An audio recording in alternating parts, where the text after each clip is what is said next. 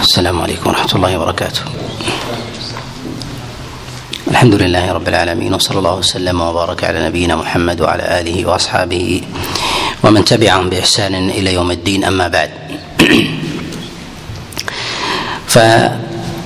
فنكمل الأحاديث المعلة في الصلاة وأول أحاديث اليوم هو حديث الحسن بن علي بن أبي طالب عليه رضوان الله أن رسول الله صلى الله عليه وسلم علمه ما يدعو به في قنوته في قنوت الوتر فيقول اللهم اهدني فيمن هديت وعافني فيمن عافيت وتولني فيمن توليت. الحديث هذا الحديث رواه الإمام أحمد وأبو داود والترمذي والنسائي وابن ماجه من حديث أبي إسحاق عن بريد ابن أبي مريم عن أبي الحوراء عن الحسن عن عن الحسن بن علي عن رسول الله صلى الله عليه وسلم.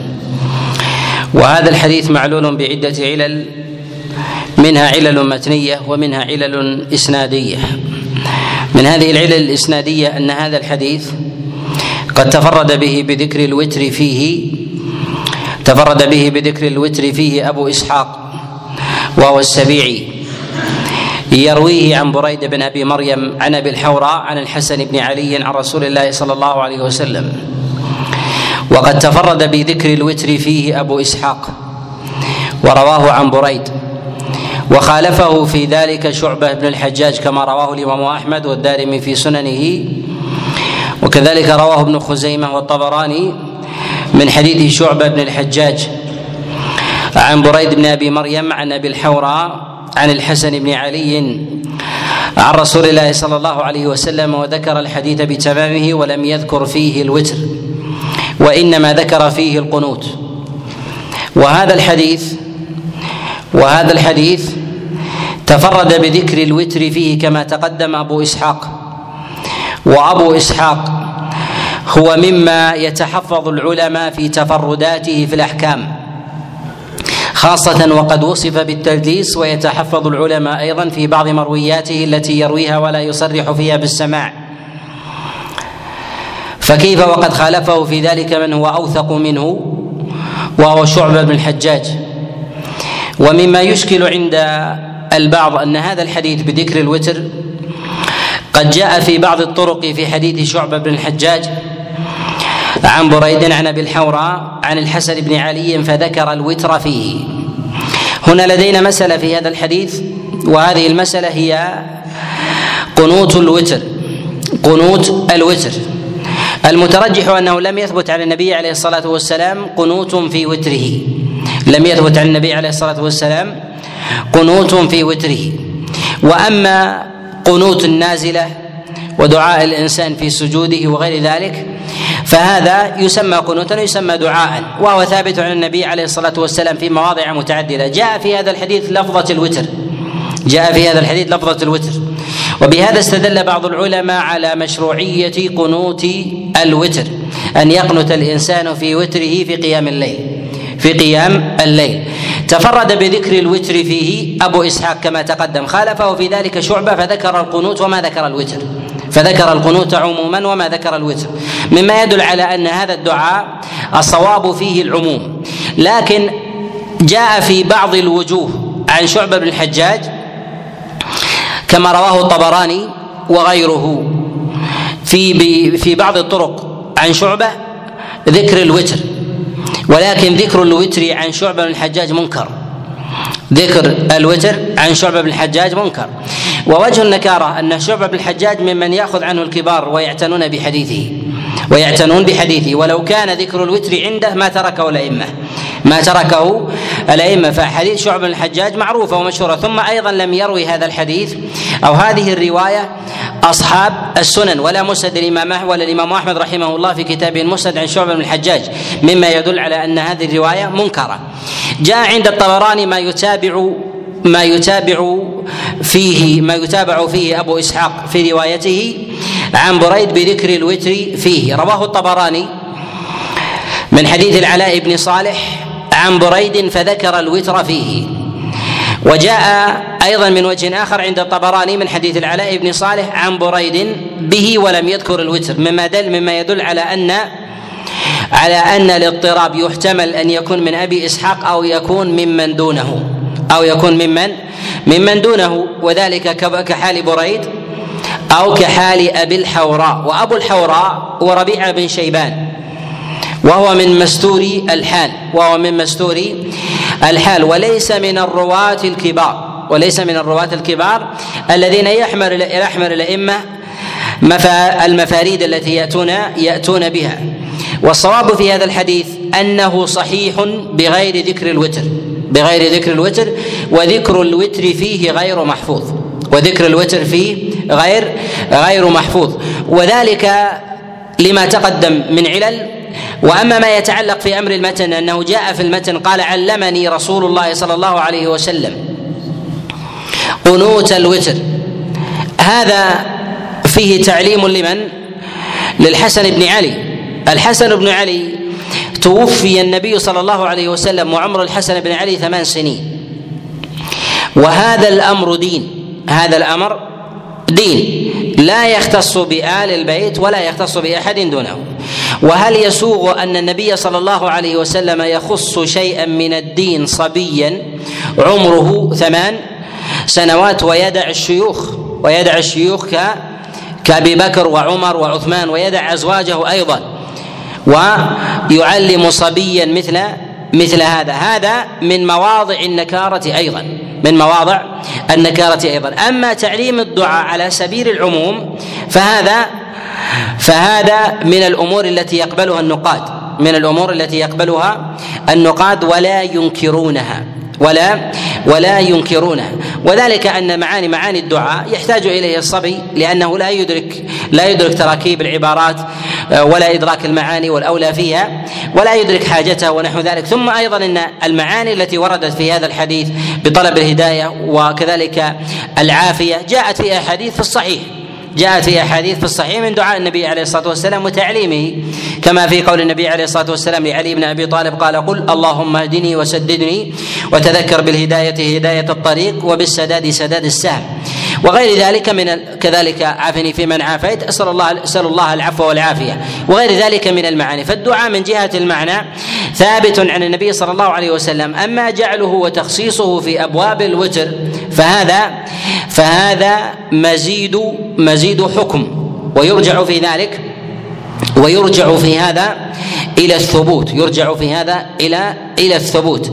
إذا تقرر لدينا أن الحديث معلول بتفرد أبي إسحاق وكذلك مخالفة شعبة لأبي إسحاق وشعبة أوثق منه. شعبة اوثق أوثق من أبي إسحاق وهو امام إمام حافظ. وكذلك أيضا فإن أبا الحوراء من المستورين. فإن أبا الحوراء من المستورين. وكذلك أيضا ما يتعلق بالمتن في قوله علمني والأولى بالتعليم غيره. الأولى بالتعليم بالتعليم غيره. من العلل أيضا وهي علة خامسة أنه لم يثبت عن النبي صلى الله عليه وسلم من فعله أو من قوله شيء في أبواب في أبواب قنوت الوتر في أبواب قنوت الوتر. ثمة أحاديث يأتي الكلام عليها بإذن الله بإذن الله تعالى. ولهذا يقول العلماء أنه لا يصح عن النبي صلى الله عليه وسلم حديث مسند في قنوت الوتر. نص على هذا ابن خزيمة رحمه الله في كتابه الصحيح ونص على هذا ونص على هذا أيضا ابن عبد البر رحمه الله.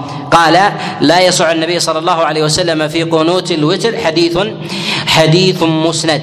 العلة السادسة أنه ثبت ثبت عن شعبة بن الحجاج الفتيا بخلافه أنه لا أنه لا يقنت في الوتر أنه لا يقنت أنه لا يقنت في الوتر. ولو كان هذا الأمر ثابتا عند شعبة كما جاء في بعض الوجوه عنه فانه أولى الناس بالاتباع فهو من أهل السنة من أهل السنة والاتباع والاقتداء. ولهذا نقول إن دعاء الوتر في إن دعاء القنوت في صلاة الوتر لم يثبت عن النبي عليه الصلاة والسلام مرفوعا. العلة السابعة في هذا أنه لم يثبت أيضا عن أصحاب رسول الله صلى الله عليه وسلم أنهم قنتوا في الوتر في غير رمضان. أنهم قنتوا في الوتر في غير رمضان. والأحاديث الواردة الموقوفه في قنوت الوتر إنما هي إنما هي في رمضان. إنما هي إنما هي في رمضان. وجاء هذا وجاء هذا عن جماعة. جاء عن عمر بن الخطاب. جاء عن عبد الله بن مسعود في قنوتهم في قنوتهم في الوتر في اخر في النصف الاخير في النصف الاخير الأخير من رمضان. وهذه علل واحدها يعل مثل هذه اللفظة يعل مثل هذه اللفظة. ولو كان الحديث منفردا جاء ولو لم يخالفه شعبة في ذلك لاحترز العلماء من تصحيح هذه الزيادة. لاحترز العلماء من تصحيح هذه الزيادة. ولهذا نقول إن ذكر الوتر في هذا الحديث منكر. إن ذكر الوتر في إن ذكر الوتر في هذا الحديث منكر فيكون حينئذ الدعاء في ذلك عام فيكون الدعاء في ذلك على العموم. جاء في بعض الطرق ما اغتر به بعض المخرجين فجعله عاضدا له وجعل وجعل قنوت الوتر صحيحا في ذلك. أخرج الحاكم في كتابه المستدرك من حديث إسماعيل ابن إبراهيم ابن عقبة عن عمه عقبة عن هشام بن عروة عن عروة عن عائشة عن الحسن ابن علي عليه رضوان الله تعالى أن رسول الله صلى الله عليه وسلم علمه قنوت الوتر. هذا الحديث يرويه إسماعيل بن إبراهيم بن عقبة وعقبة هذا جده هو موسى بن عقبة وهو من أئمة الرواية أيضا يروي عن عمه. خالفه في ذلك محمد بن جعفر يرويه عن موسى بن عقبة ولكن ولكن جعله عن بريد. جعله عن بريد فرجع به إلى الإسناد الأول. وبهذا نعلم أن إسماعيل قد وهم في روايته هذه عن عمه وهم في روايته هذه عن عمه. ولهذا جزم بعض الأئمة كالذهبي رحمه الله على أن هذا الحديث غلط على أن هذا الحديث غلط. بل إن الذهبي رحمه الله حذفه من كتابه تلخيص المستدرك حذفه من كتابه في تلخيص المستدرك أي أن هذا الحديث ليس أي أن هذا الحديث ليس طريقا طريقا يعتضد به فيكون عاضدا لحديث عاضدا لحديث للحديث السابق وهو حديث بريد عن أبي الحوراء عن الحسن بن علي عن رسول الله صلى الله عليه وسلم. الحديث الثاني في هذا هو حديث عبد الله بن عباس. أنه قال كان رسول الله صلى الله عليه وسلم يعلمنا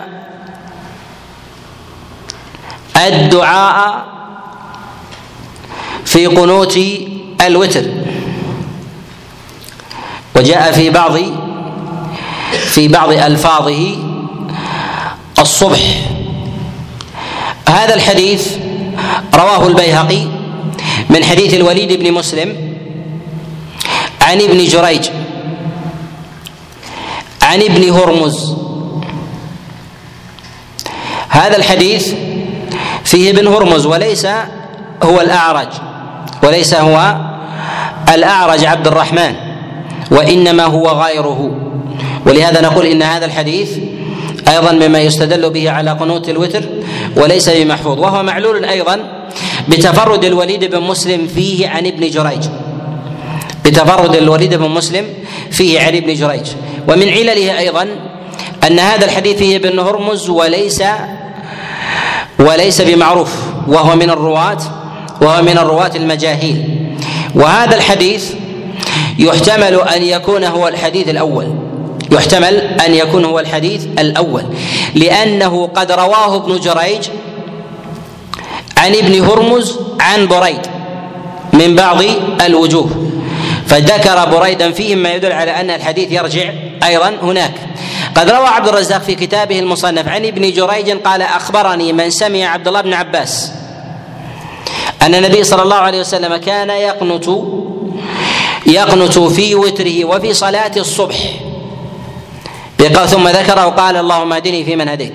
ولكن هذا الطريق أيضا فيه جهالة. هذا الطريق فيه فيه جهالة. فقال ابن جريج أخبرني من سمع عبد الله بن عباس. ابن جريج أصحابه كبار لا يكتمون. أصحابه كبار لا يكتمون ممن يروي ممن يروي عن عبد الله بن عباس من الأئمة ممن أخذ الفقه عنهم. أخذ الفقه الفقه عنهم. ومثله لا يكتم أمثال هؤلاء. ثم أيضا إنه موصوف بالتدليس. ثم أيضا موصوف بالتدليس. ويدلس عن الضعفاء. والأئمة يفرقون بين الراوي الذي يدلس عن الضعفاء والذي يدلس عن الثقات. مما يدل على أن الراوي المدلس إذا كتم اسم راو من الرواة وهو دلس عن الضعفاء فإن هذا من أمارات فإن هذا من أمارات من أمارات الضعف في ذلك المدلس وهو وهو ذلك الراوي في قوله أخبرني من سمع عبد الله بن عباس فذكره عن النبي صلى الله عليه وسلم. ومثل هذا أيضا من وجوه النكارة النبي صلى الله عليه وسلم في قال يقنت في وتره. ذكر في الحديث أن النبي عليه الصلاة والسلام قانت في مسجد الخيف. قانت في مسجد الخيف ومثل هذا ينقل. لأن القنوت يكون يكون في مشهد الناس خاصة أنه ذكر أيضا في الحديث قانت في صلاة الوتر وفي صلاة الصبح. ذكر صلاة الوتر وصلاة الصبح وصلاة الصبح مثلها جماعة وتنقل. ويحفظ ذلك. ومثل هذا إذا لم يشتهر فإن هذا من أمارات إذا لم يشتهر فإن هذا من أمارات الضعف الضعف والإعلال. من مواضع الضعف والإعلال. ولهذا تجد الأئمة عليهم رحمة الله في مثل هذه الوجوه يقولون بنكارتها لأن محلها الاستفاضة وليس محلها وليس محلها رواية رواية الأعياء رواية الأفراد من الرواة. ثم أيضا أن أهل مكة خاصة من شيوخ عبد من شيوخ ابن جريج وكذلك أصحاب عبد الله بن عباس يتشوف الناس إلى ضبطهم وإلى النقل عنهم. خاصة أن هذا الحديث يرويه عبد الرزاق عن ابن جريج قال أخبرني من سمع. وعبد الرزاق ممن يتشوف إلى إلى الأسانيد المكية وضبطها وتقييدها ولو كان مدورا ويعلمه بعينه لذكره. وهذا أيضا من القرائن أيضا من القرائن أيضا على كون هذا الراوي مما ممن ستر اسمه ممن ستر اسمه لضعفه. ثم أيضا من مواضع الإعلال في هذا أن القنوت في الوتر أمر يومي. أن القنوت في الوتر أمر أمر يومي. لأنه لو ثبت عن النبي عليه الصلاة والسلام أو فعله فوجب أن ينقل إما عن أزواجه أو عن من شهده ولو في أسفاره لأن النبي عليه الصلاة والسلام لا يدع الوتر في حضر ولا في سفر. لا يدع النبي عليه الصلاة والسلام الوتر لا في حضره ولا في سفره. وقد نقل دعاء النبي صلى الله عليه وسلم في أشياء ليست يومية وحفظت. مثال هذا عبد الله دعاء للنبي عليه الصلاة والسلام بعيد ثم نقل. وهذا يومي ولم ينقل من وجه يصح. مثل دعائه في عرفة دعا النبي عليه الصلاة والسلام دعائه في الأحزاب دعاء النبي عليه الصلاة والسلام على الصفا على المروة دعاء النبي عليه الصلاة والسلام عند رمي الجمار ها في بدر في قنوت النوازل أليست هذه متباعدة؟ متباعدة ثم نقلت بل نقلت بلفظ بعضها بلفظها في دعاء النبي عليه الصلاة والسلام فقنوت مستديم كل يوم لم يضبط عن رسول الله صلى الله عليه وسلم مع حرص الصحابة ويشاهدونه ويرونه في حضر أو سفر. هذا هذا من مواضع من مواضع الإنكار. وقد تقدم معنا الإشارة أن الناقد يعل الحديث أحيانا باستدعاء أحاديث ليست في الباب. ليست في الباب. هذا باب الوتر. لا علاقة له بغيره. لكن نستدعي فيه أحاديث في الحج نستدعي فيه أحاديث في الجهاد نستدعي فيه أحاديث أخرى في في أسفار النبي عليه الصلاة والسلام. نستدعي فيه أيضا أدعية يفعلها النبي عليه الصلاة والسلام ربما في مواضع أخرى كأدعيته في صلاته سمعت ونقلت. في أذكار النبي عليه الصلاة والسلام مما يفعلها في مواضع متعددة وتنقل. ومثل هذا ومثل هذا نطلب فيه النقل أن النبي قنت في وتره وأيضا دعاؤه في وتره. و ولهذا نقول مثل هذا ينبغي أن يشدد فيه. لا لا يكتفى بأنه كان يقنت في وتره. بل لا بد من ورود اللفظ من وجوه من وجوه صحيح.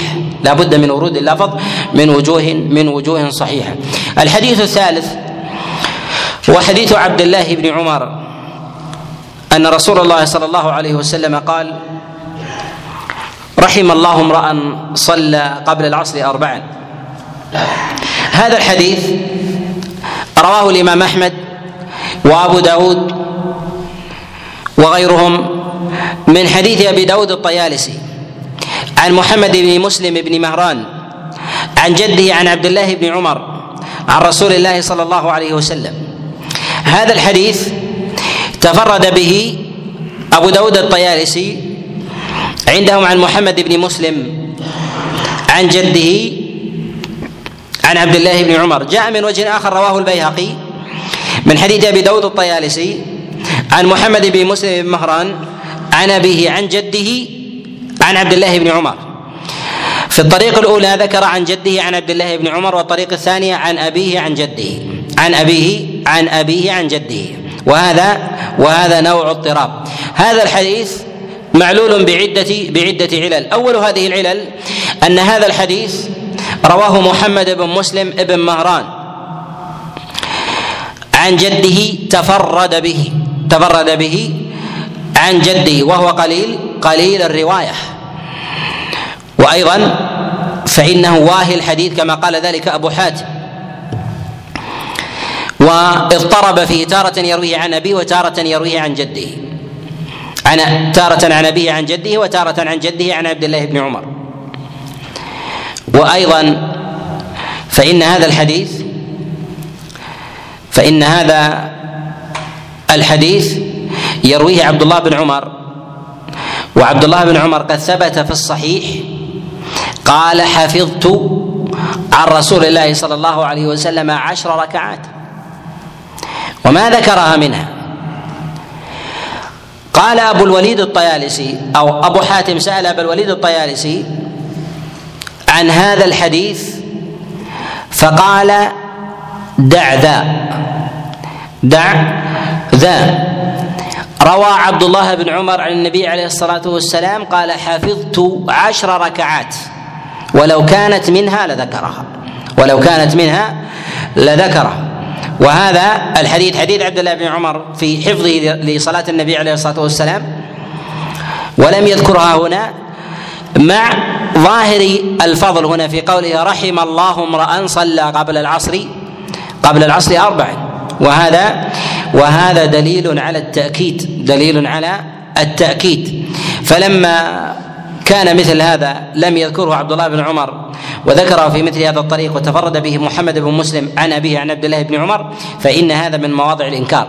ولهذا أنكر هذا الحديث أبو حاتم وأبو زرعة وأبو الوليد الطيالسي والدار قطني واستغربه الترمذي رحمه الله في كتابه السنن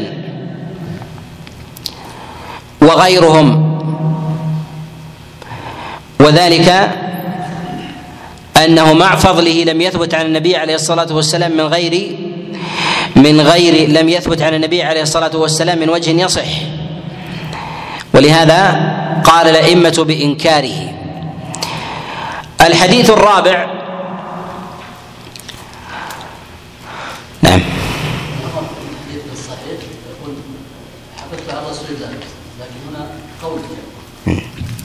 يقول هنا حفظت عن رسول الله صلى الله عليه وسلم عشر ركعات.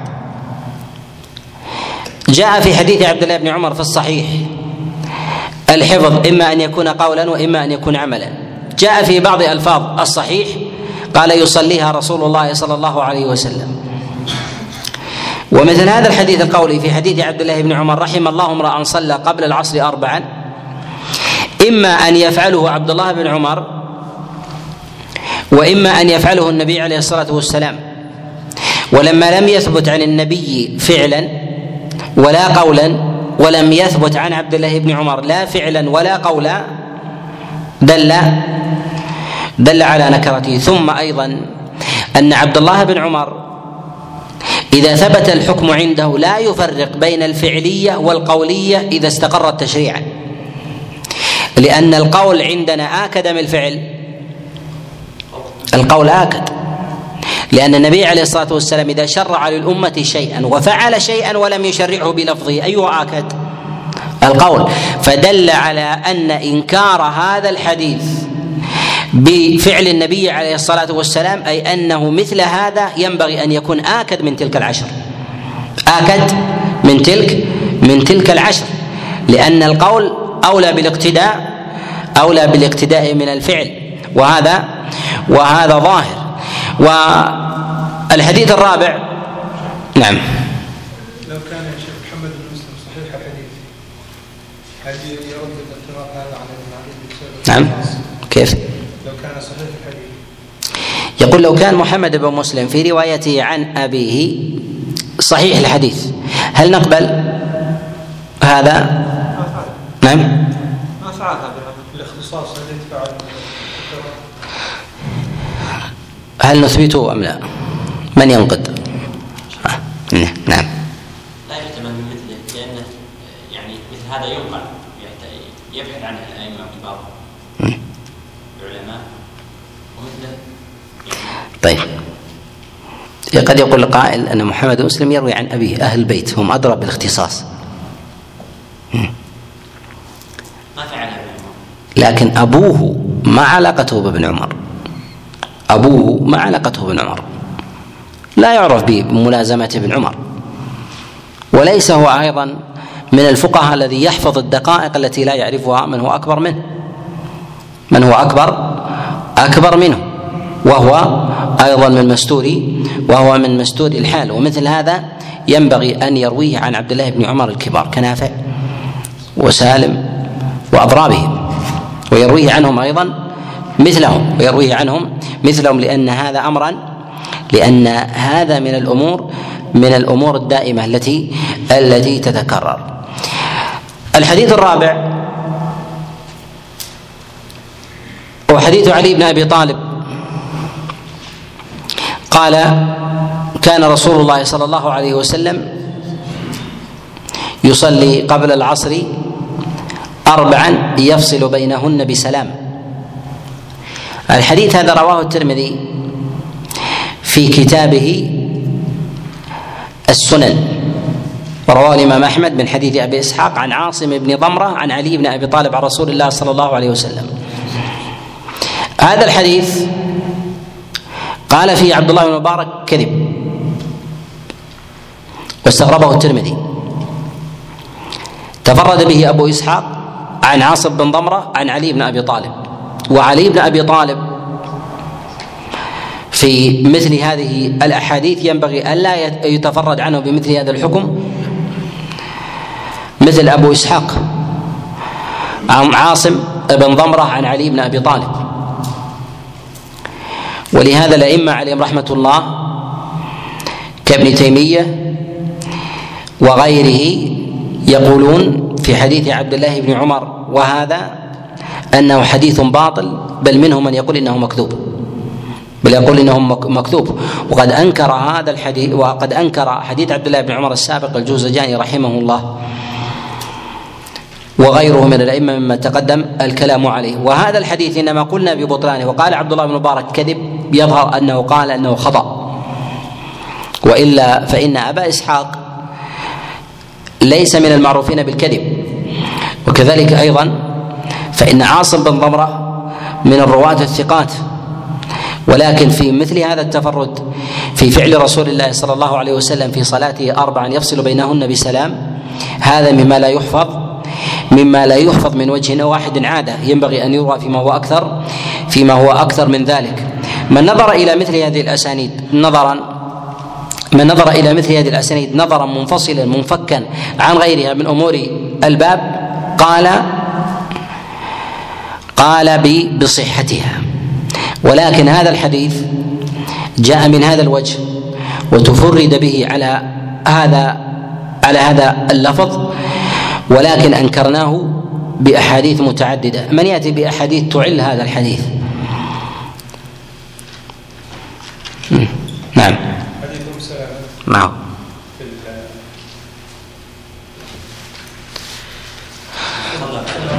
نعم. لما قدمت عليه حينما قال سنصليها قال لا. هذا بعد العصر. يعني لو كان حفظ لا حفظ قبل العصر.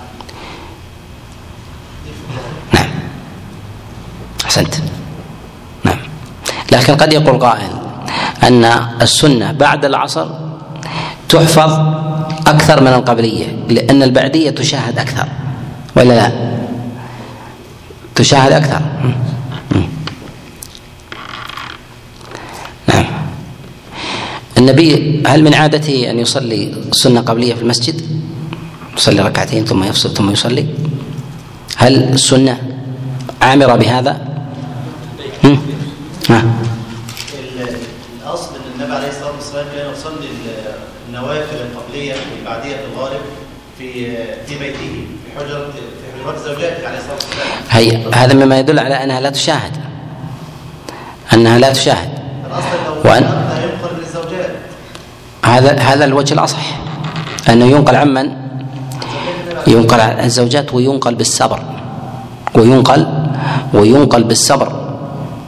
والصبر في ذلك كحال عبد الله بن عمر حينما قال حفظت. ومما يعل به هذا الحديث قول عبد الله بن عمر أيضا حفظت عن رسول الله صلى الله عليه وسلم. حفظت عن رسول الله صلى الله عليه وسلم. ولكن هل آه هذا الحديث يعضد الحديث السابق وحديث عبد الله بن عمر؟ رحم الله امرأ صلى قبل العصر أربعا. ها؟ لماذا؟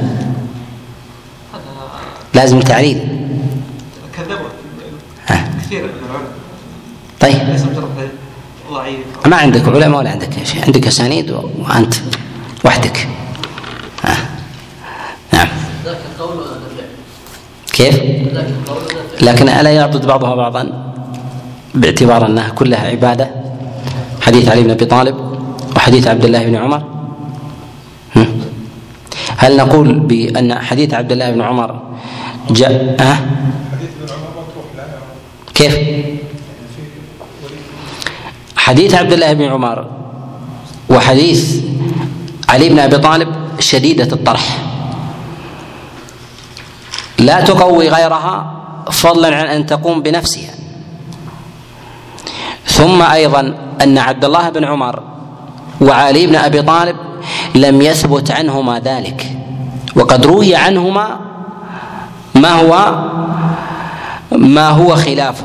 قد روي عنهم ما هو خلافه. ونقل عنهم أيضا في ذلك من السنن ما هو أدق من هذا. ما هو أدق من هذا. فمثلا ما جاء عند ابن المنذر وكذلك الطحاوي أن عبد الله بن عمر كان يصلي قبل الظهر اربعا يسلم في أخراهن. يسلم في أخراها ولا ولا يفصلها. يصلي اربعا. ومثل هذا الفعل لو ثبت عن عبد الله بن عمر عليه رضوان الله تعالى أنه كان يصلي قبل العصر اربعا سواء بسلام أو بغير سلام فإن هذا مما سواء بسلام أو أو بلا سلام فإن هذا مما ينبغي أن ينقل عن عبد الله بن عمر. ثم أيضا أن عبد الله بن عمر توفي النبي عليه الصلاة والسلام وهو صغير. توفي النبي عليه الصلاة والسلام وهو صغير. ويعني أنه بقي عقودا بعد رسول الله صلى الله عليه وسلم وتعبده في ذلك ينقل ولم يحفظ عنه من وجه. ولهذا نقول وثمة قرينة ينبغي أن أن أن يشار لها أن الصحابي إذا عمر بعد النبي عليه الصلاة والسلام نطلب منه منقولا يؤيد مرويه نطلب من من فعله أو قوله مرويا يؤيد يؤيد منقوله. ما منقوله عن النبي عليه الصلاة والسلام من افعاله ونحو ذلك. ولهذا مثل عبد الله بن عمر إذا جاء عنه ما يخالف رددنا.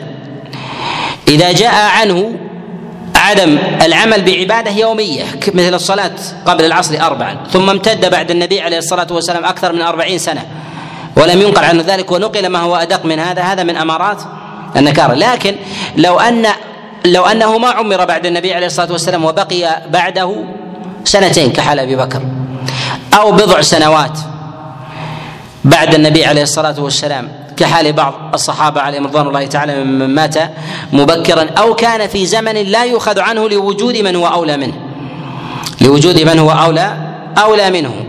وهذا كحال بعض الصحابة عليهم رضوان الله تعالى الذين هم في ذاتهم فقهاء والنقل عنهم قليل. كحال معاذ بن جبل. معاذ بن جبل هو من أئمة الفقه. ولكن مات مبكرا. مات مبكرا. وكان في ذلك الخلفاء الراشدون هم العمدة في الفتيا. هم العمدة في الفتيا. حينئذ لا نشدد في طلب في طلب ما يوافق ذلك المروي لكن من تأخر كابن عمر كابن عباس كأنس بن مالك وغيرهم؟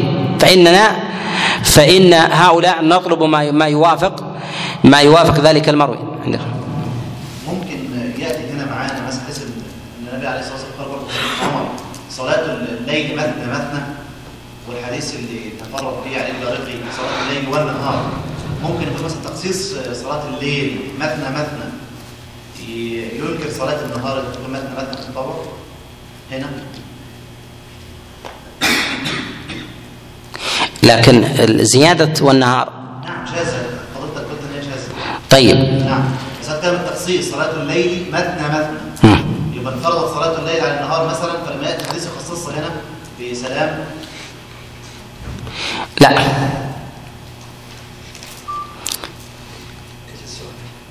هو يقول صلاة الليل. حديث عبد الله بن عمر في صلاة الليل مثنى مثنى.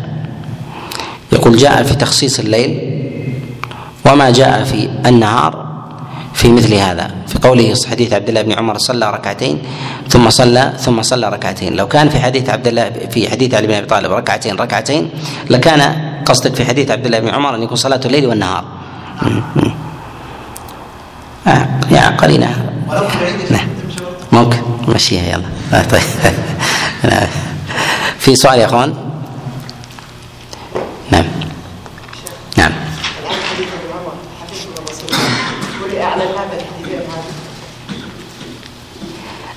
هذا أحد وجوه الإعلان. لأن ورد صلوات ثبتت عن النبي صلى الله عليه وسلم ليست فيما حفظها ابن عمر فصلوا قبل ما صلوا وهي ذلك اي لكن السنيده قوية.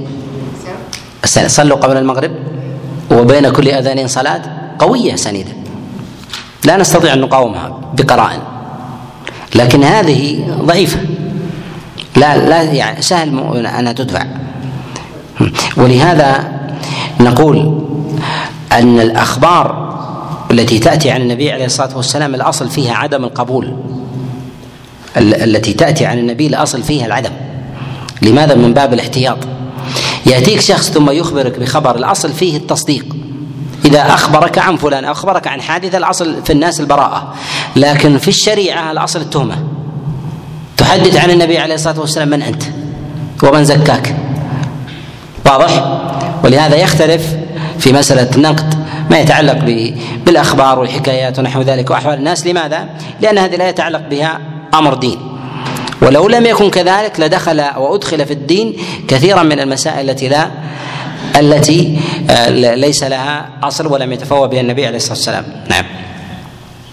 سم بالنسبة لحديث ابن عمر في صلاة ال- الأربع ركعات قبل العصر الذي نعم. على معنى طبعا التحسين أمر آخر. الت- الترمذي رحمه الله يقول هذا حسن غريب. لا نعرفه إلا من هذا الوجه.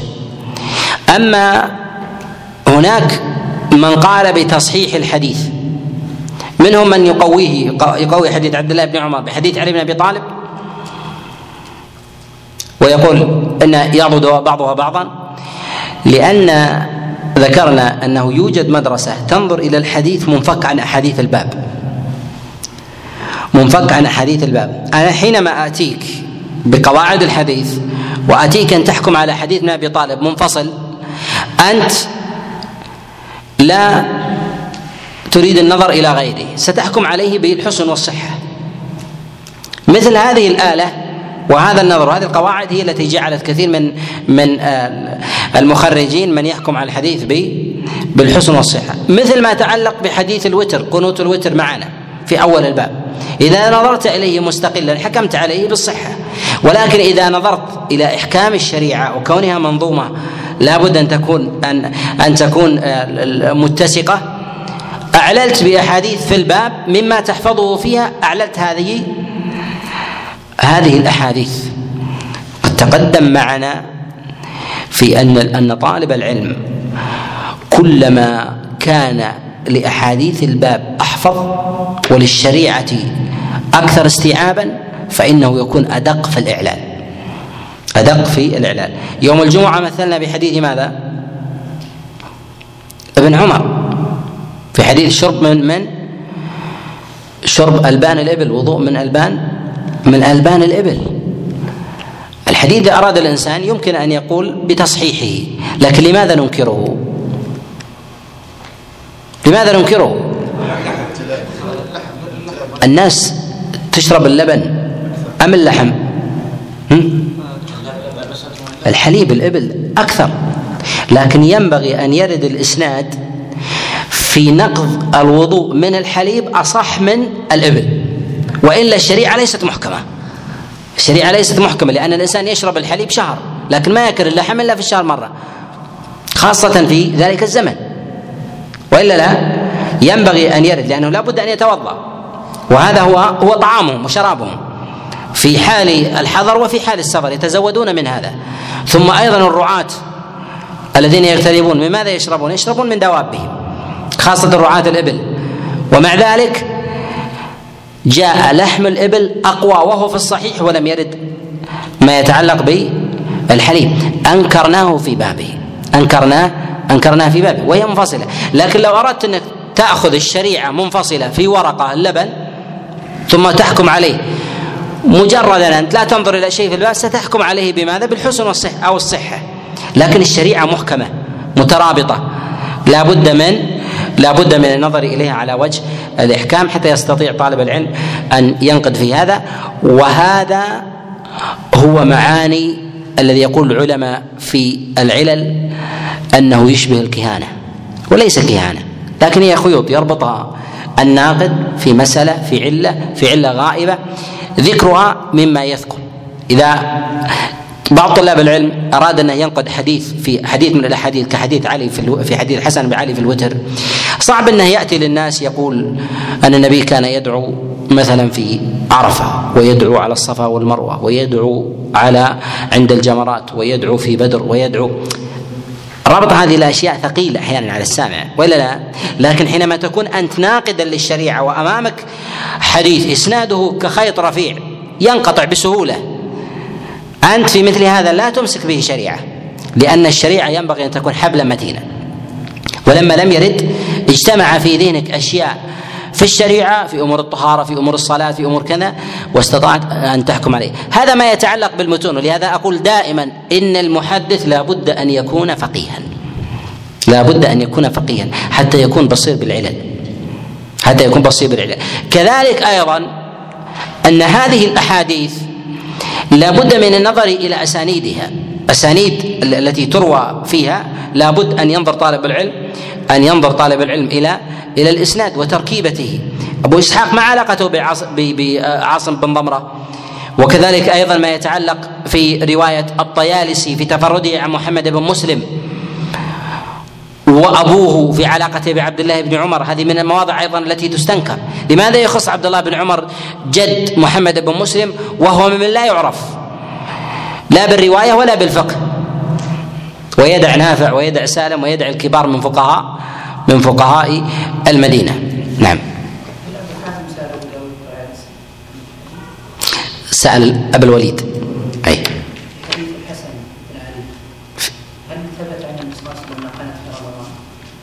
لا. النبي عليه الصلاة والسلام ما قنت في رمضان وما صلى بالناس في رمضان. ليالي ثم ولا يعلم. ثم احتجب النبي عليه الصلاة والسلام. ولهذا نقول إن النبي عليه الصلاة والسلام ما صلى في الناس القيام. ولهذا كل فروع هذه المسألة هي لازمة لها. ولهذا بعض الناس يقول ما هو سنة النبي في قنوت الوتر؟ نقول القنوت أصلا لم يثبت. بهذا يتفرع عليه رفع اليدين طوله هل هو طويل السجع فيه وغير ذلك. هذه الاشياء كلها نقول أصلها ما ثبت فضلا عن فروعها أصلها ما ثبتت فضلا عن فروعه. اذا نأخذ من ماذا؟ العلماء في دواوين الفقه في قنوت الوتر أين يذهبون؟ في قنوت النازلة. يأخذونها من قنوت النازلة. كيف كان؟ هل كان يرفع ثم يدخلون في الفقه؟ ولهذا انظر في كتب الفقه كلها في المذاهب الأربع في قنوت النازلة كل الأد... في قنوت الوتر في المذاهب الأربع كلها قنوت نازلة. كان النبي يقنت ويقول كذا أحيانا يذكرون نازله واحيانا لا يذكرون. ربما تظن أنت من ظاهر السياق أنها قنوت وتر وليست قنوت وتر. بينما هي قنوت قنوت نازلة. ولهذا لا تجد دليل يعضدك كان النبي يرفع كان يرفع يديه طريقة رفعه في قنوت الوتر بماذا كان يدعو؟ ما طول قنوت وتر النبي عليه الصلاة والسلام وغير ذلك. نعم. نعم. هذه المعاني التي تنقدح في النفس العلل نعم. ويربطها بالفقه. بعض الأخوان وقيل لي في هذا الدرس في درس العلل انقطع من فترة من عدة أشهر. بعض الأخوان يقول ويكتب يقول مثل هذا الكلام ينبغي آه، ألا تقوله للأخوان. لأن لأن بعضهم لا يدرك هذه المعاني. أنا أقول الذي لا يدرك أريد أن يدرك ولا ولا يبقى على عدم إدراكه وهذا هو المقصود. فكون أنك أخبرتني أنه لا يدرك فهذه حسنة. حتى حتى يدرك. ولكن الإشكال أن بعض طلاب العلم يقول مثل هذه المعاني أكبر من أن تستوعب. لماذا؟ لأن يقول نحن نجري على قواعد ونحن نجري على على طرق نحو ذلك وما يصعب علينا أن نستوعب مثل هذه المسائل. نقول ليكفيك أن تعلم أن علم العلل هو بمثل هذه الطريقة حتى يكون هيبة عند في نفسك في مواجهة الأئمة. في مواجهة الأئمة حتى لا تقرأ لبعضهم كلاما يقوم بالجناية والتعدي على ذلك على إمام في جناب أحمد أو مثلا في أبي حاتم أو أبي زرعة ونحو ذلك في قواعد تظن ان, أن أنت أن أنك استوعبتها أو تحكم عليها. أنت طالب علم لا تعرف من الشريعة إلا وقفت على نواقض الوضوء ولا تعرف من الشريعة شيء. وأخذت ورقة من الدين ثم اخذت تحكم ثم وجدت لأحمد الذي ربط خيوط الشريعة ثم نقد على هذا الحديث. وتأتي إليه تقول كيف يأتي منك أنت إمام في مثل هذا الشيء؟ كيف إنك تصحح مثل هذا؟ والله قرأت كثير ولدي كتاب لأحدهم في ثلاث مجلدات تخريج أنا لا أدري كيف لا يستحي من وجهه. ويوصف بأنه محقق. كيف لا يخجل؟ لكن المشكلة أن مثل هذا لا يستطيع الناقد أن يواجهه، لماذا؟ لأن لغة المواجهة لا يراها أحد. ولا يمكن أن تستوعب وهو سينتصر بطبيعة الحال. لماذا؟ لأنه واجه أحمد سيواجهه كم باب أولى. والا لا؟ نكتفي بهذا وصلى الله وسلم وبارك على نبينا محمد